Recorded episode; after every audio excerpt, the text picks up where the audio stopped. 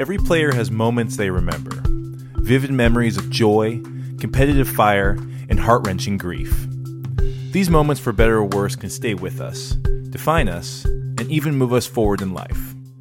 For Claire DeWillius, her moment took place in twenty twelve and was one of glory. The Division two Northern Sun Conference Tournament, it's championship day up at Taylor Arena in Rochester today, and uh, just completed moments ago. The number one seed, Wayne State, the number two team in the country, and the number two seed in the tournament, Augustana, the number twenty-two team in the country. Who it's the game against, the obviously, year. Our rivals in Augustana. If I'm not mistaken, we split during the regular season, I think, and so it was like, all right, this is our last shot at redemption and proving ourselves. We were we were the one seed, they were the two seed, so it was like, you know, it was like story storybook, and um, I think the score was fifty-nine fifty-nine.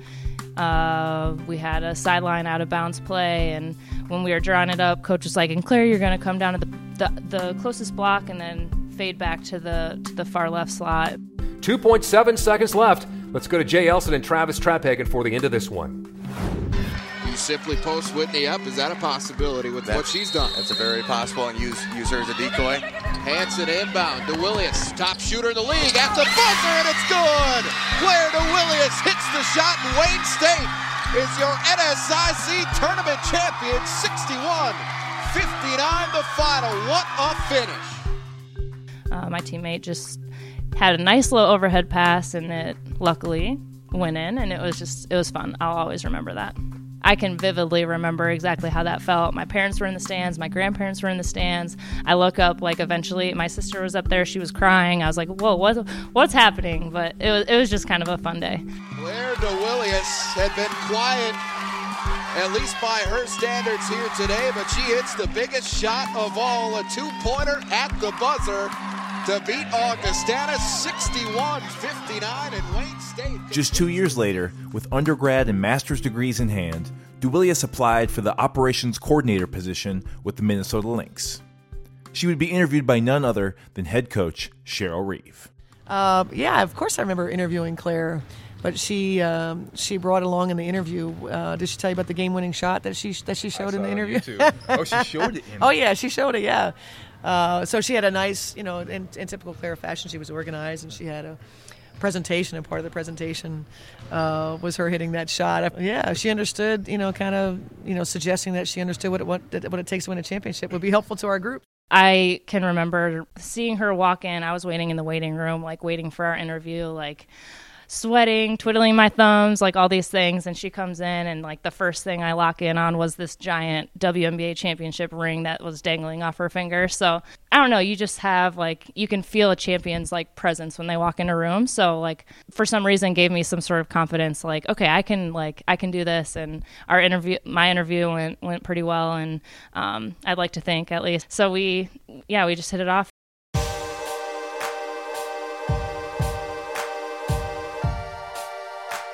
Welcome to Lynx Dynasty. I'm your host, Neil Olstad. This is a podcast about Minnesota's most successful franchise and the people, themes, and philosophies that make it special. The basketball operations staff of any W N B A team's front office is likely smaller than you think. A handful of individuals take on the duties covered by dozens of people in the W N B A's older brother league, the N B A. Everyone must wear many hats, work long hours, and be ready to contribute in a wide array of situations.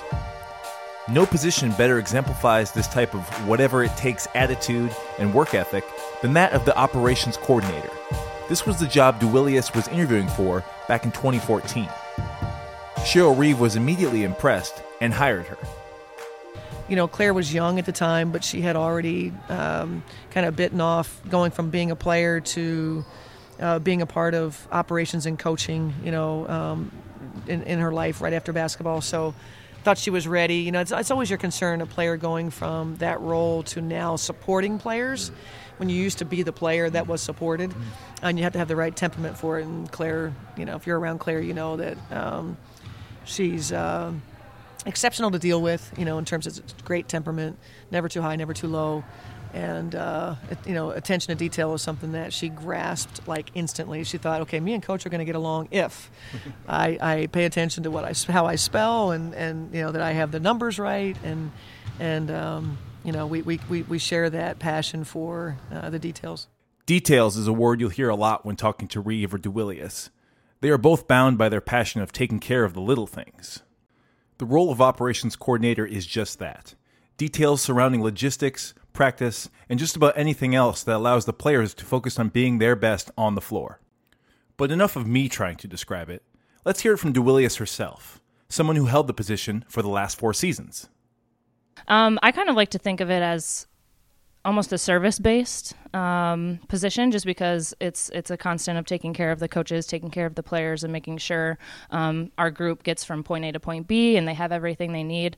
Uh, a lot of the operations is behind the scenes, and people don't know. Like, I remember the first three years that I had the job, I would be like, yeah, I'm the operations manager, and everyone would just have this puzzled look on their face like, okay, what does that mean? You know, so so um, just just everything surrounding detail around how our players and, and coaches and our travel party and et cetera, just, um, you know, get from here to there. And I do flights, hotels, transportation of all sorts. So, um, and then in addition to that, it's taking care of our players when we're in market at apartments and, again, transportation, you know, whether it's getting their vehicles here from wherever they come from, um, and just anything, you know, if anything comes up to any of our players, I want them to know that they have the freedom to, you know, have me at the top of their uh, favorites list, you know, in, in their phone so that they can they can call me anytime. And, and then in practice, um, practice has kind of transitioned a little bit. Formerly, it was just making sure the players kind of had everything they needed and, and player relations in a way that, you know, they had the socks and ankle braces and everything, you know, the waters are nice and cool in the fridge, you know, just just anything that you think of that, um, you know, lets the players focus on playing and the coaches focusing on coaching. Last summer after Lynx practices, you could find DeWillius stationed in front of the large ball rack built into a wall at Mayo Clinic Courts, meticulously rotating each basketball so that each of the logos face the same way.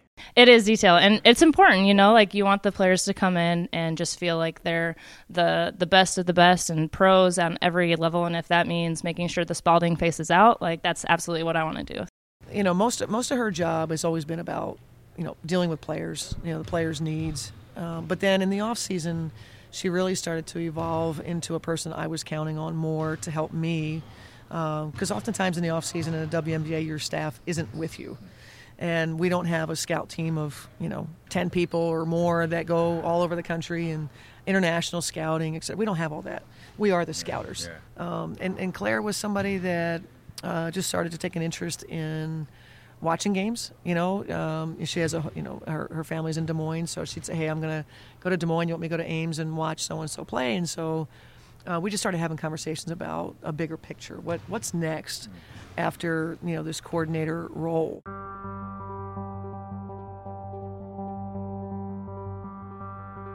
Prior to the twenty eighteen season, the Minnesota Lynx underwent their most significant front office overhaul in fifteen years. Longtime general manager Roger Griffith was stepping down.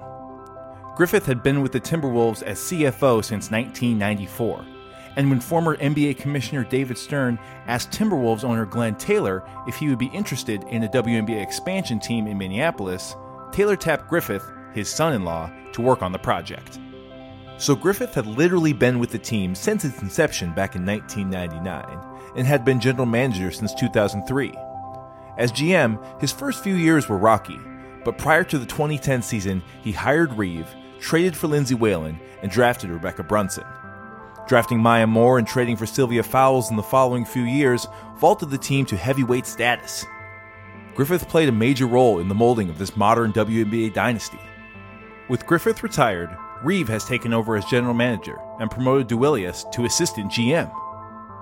I remember when Cheryl and I had like the initial conversation, and I like took a little gulp out of my throat, and I was like, oh, like again, like so grateful and um, up for the challenge for sure, and just um, wanting to learn every day. So, like, what is it that you want for your career? Because I believe in, you know, upward movement, and, and what can we, what, how can I help you achieve, you know, your your career goals? And so asked her if that would be something she'd be interested in. You know, are, are you interested in coaching? Are you interested in the, you know, um, player development? Are you interested in evaluation? And we just started having those conversations, and and then uh, we tried to find a path forward for that.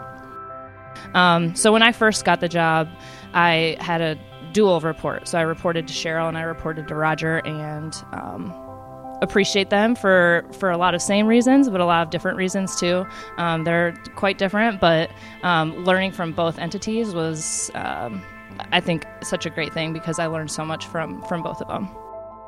No, I think I think anybody that's worked for Roger, um, you know, you, you know his way. So he was probably the, you know, he and I had deeper conversations uh, around personnel than I think that he and Claire did, although I'm sure they had some personnel conversations, because Roger was more of a, a consensus leader, where, you know, he would he would ask, you know, people their opinion.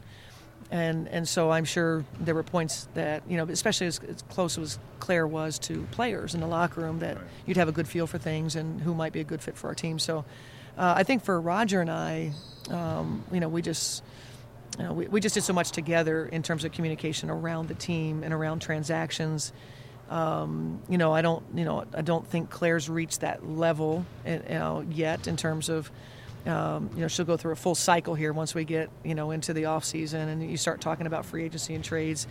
That's a whole other animal. That's when she's really going to come into her full role as an assistant general manager. But um, I think Roger, you know, prided himself on, on teaching. He would teach Claire, you know, whether it was about certain things with contracts and timing and things you want to do, things you don't want to do. Uh, the same way, you know, that he and I, I was more experienced with him than, than Claire. Um, in that I was already a general manager in the league, and um, so, but I, I, you know, when you when you have someone like Roger, you step back and you just let him do everything, and it would just be conversations, and he would go execute, and so now I have to do those things, mm. um, and so that's that's uh, definitely more challenging to to serve in both roles. DeWillius had learned from Griffith and Reeve over the years, and would now be counted on to put that knowledge into action. She was ready to step into a new role, but as with any new position, sometimes on-the-job training is the best teacher. It was it was a busy off-season, just trying to learn um, a lot of different things, and um, so I think draft, like prep for the draft, was um, something that kind of it was it was different, because there was more player evaluation and and understanding um, paperwork that had to be done, and and also doing the, like I mentioned before, the spreadsheet that um, contained all the salary cap and everything. So. Um, in addition to, like, whenever we get a, a international player, prepping their visa work and making sure all of those ducks are in a row, and just, just little things, you know, like that. Again, attention to detail is, is the name of the game. So in practice, for example, like in years past, I would probably um, do a little bit less of, like, watching the actual play on court and making sure rather that everyone was taken care of and that they had what they need. Now I'm taking more of a Um, a stance where I am looking and seeing and um, just trying to get a bit well versed with what how the players are interacting and how our roster is actually going to produce for us. So it's a little bit different.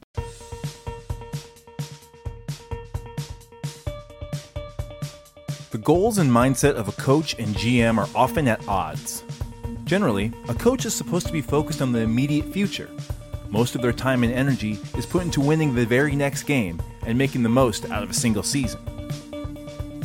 A G M's role is to take a longer view, one that is less concerned about the team on a game-to-game basis and more in the medium to long-term standing of the franchise. Also, the dual role is just a lot of work for one person. The necessary scouting, game planning, and preparation required to successfully coach a professional basketball game is immense. To then add the stresses of being a G M, including salary cap management, roster moves, and dealing with player agents, seems downright overwhelming. With all that said, the coach-G M combination is actually common in the W N B A. Reeve's promotion makes her the sixth coach to also be the general manager. One of her contemporaries is Indiana Fever coach and G M, Pokey Chatman. It's all I know. Um... So it was never an adjustment period for me. My biggest adjustment when I was not the G M last year, uh, it, it's one of those things where um, you want to maintain that control uh, because you know what you need in that moment. You know what you need next because you're building a team. You know, we don't have the luxury of five years out. We're building it three years out, maybe. She probably has five because she's pretty damn secure with the success that she's had. But uh, just those nuances. But I think it gives you an extra layer uh, with players, in terms of motivating them and having conversation with them and then wanting to play. They want to make sure they please their coach, who's also the G M. Um, And, you know, it gets it gets it gets a little um, nuanced during the season when there's trade deadlines and the whole nine yards, uh, seven-day contracts, injuries. Uh, so I mean, that's an adjustment, but she doesn't have to worry about that too much because they're pretty experienced and solid. Reeve isn't in this alone. She's got a coaching staff, a video coordinator, a statistician, and of course, an assistant G M. After all, that's why she promoted DeWillius. She now has someone to lighten the load when her stress level is high and available time is low.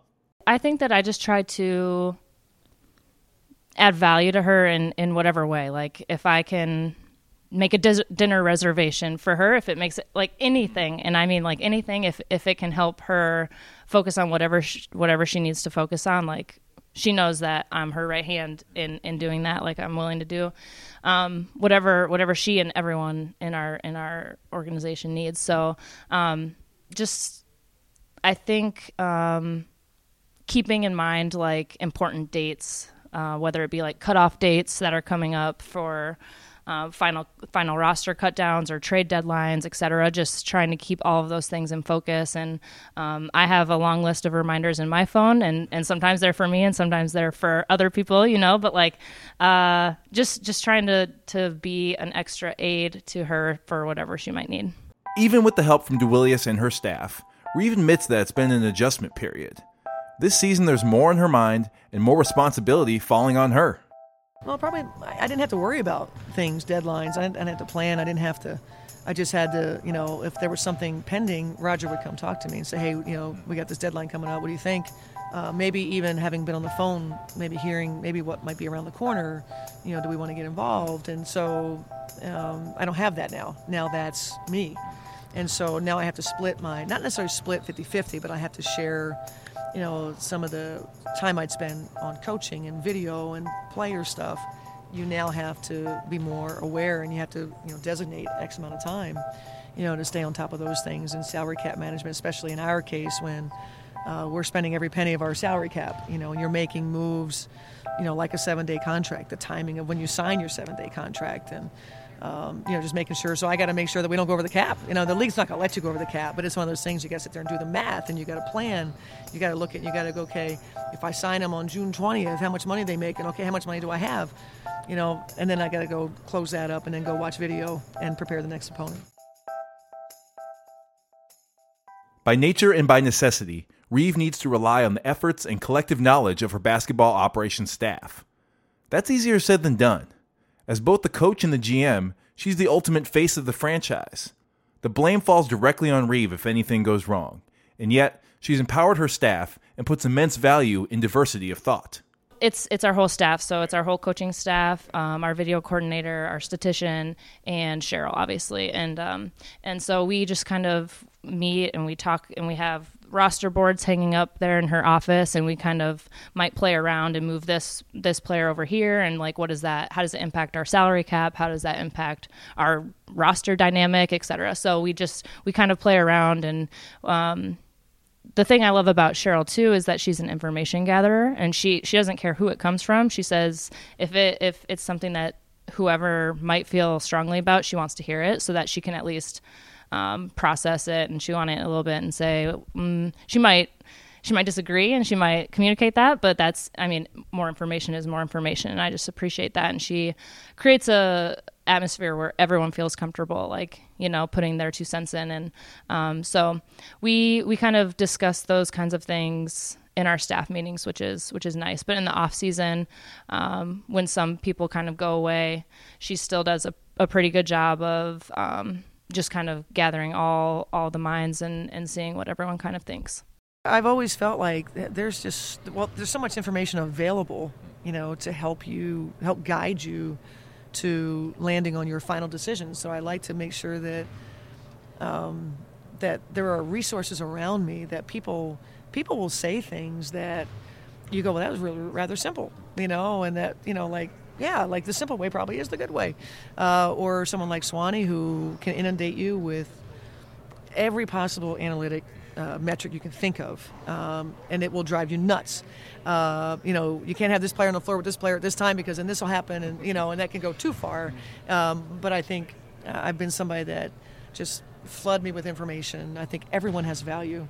Um, you know, it doesn't matter if you don't have, you know, however many years of coaching. It doesn't matter if you've never coached in the W N B A. You're around the team. And ultimately, you know, you put everything in the pile, and then the coach, it's your job to sift through that pile and come out with a final determination of the direction. I like empowering people. I think that's important. I know, you know, when I was a young person, I appreciated somebody that uh, let me, you know, speak my, my opinion. I think you also learn uh, that you better think before you talk, you know, because if you're, if, you know, you say it to, to me, I might use it. And if I use it and that information turned out not to be completely accurate, then you go, oh, shoot, is she going to believe me again, or should I, you know? So I, I'm big on that too. I got to trust your information. So you better you better have done your homework. You better have done, you know, you, you can't just, you know, kind of just, you know, a random thought kind of thing with no basis to it. So I also, I like to poke, poke holes in theories. So if somebody has an opinion and I'm not sure whether I should trust it, I'm going to poke a lot of holes in it and, and, and see how, uh, see what your conviction is around your statement. So I just enjoy that. I enjoy Um, challenging people and and uh, and then challenging myself too. If you're around the Lynx for any amount of time, you'll witness the unique bond the group shares. A lot of that is built on their core being together for the better part of a decade, but mostly it starts at the top with the franchise's head coach and now G M forging relationships that extend past basketball. Reeve saw something in DeWillius that day way back in twenty fourteen: attention to detail, organization, commitment to excellence, and that sweet shot to win the N S I C title. As DeWillius continues to climb the organizational ranks, she has found herself in the enviable position of working directly under Reeve, someone who champions her and pushes her to succeed at the highest levels, a mentor in basketball and in life. I'm so appreciative of, of the work dynamic that we have, and obviously she cares about how I'm, how I'm doing personally, and um, when someone is like in your corner like that, It's it just is a really empowering atmosphere, and I obviously want to be my best. I know the players and, and everyone on staff wants to be their best, um, not not necessarily to please her, but to, to make sure that we're a well-oiled machine and that, um, you know, we're just trying to make this franchise the best it can be.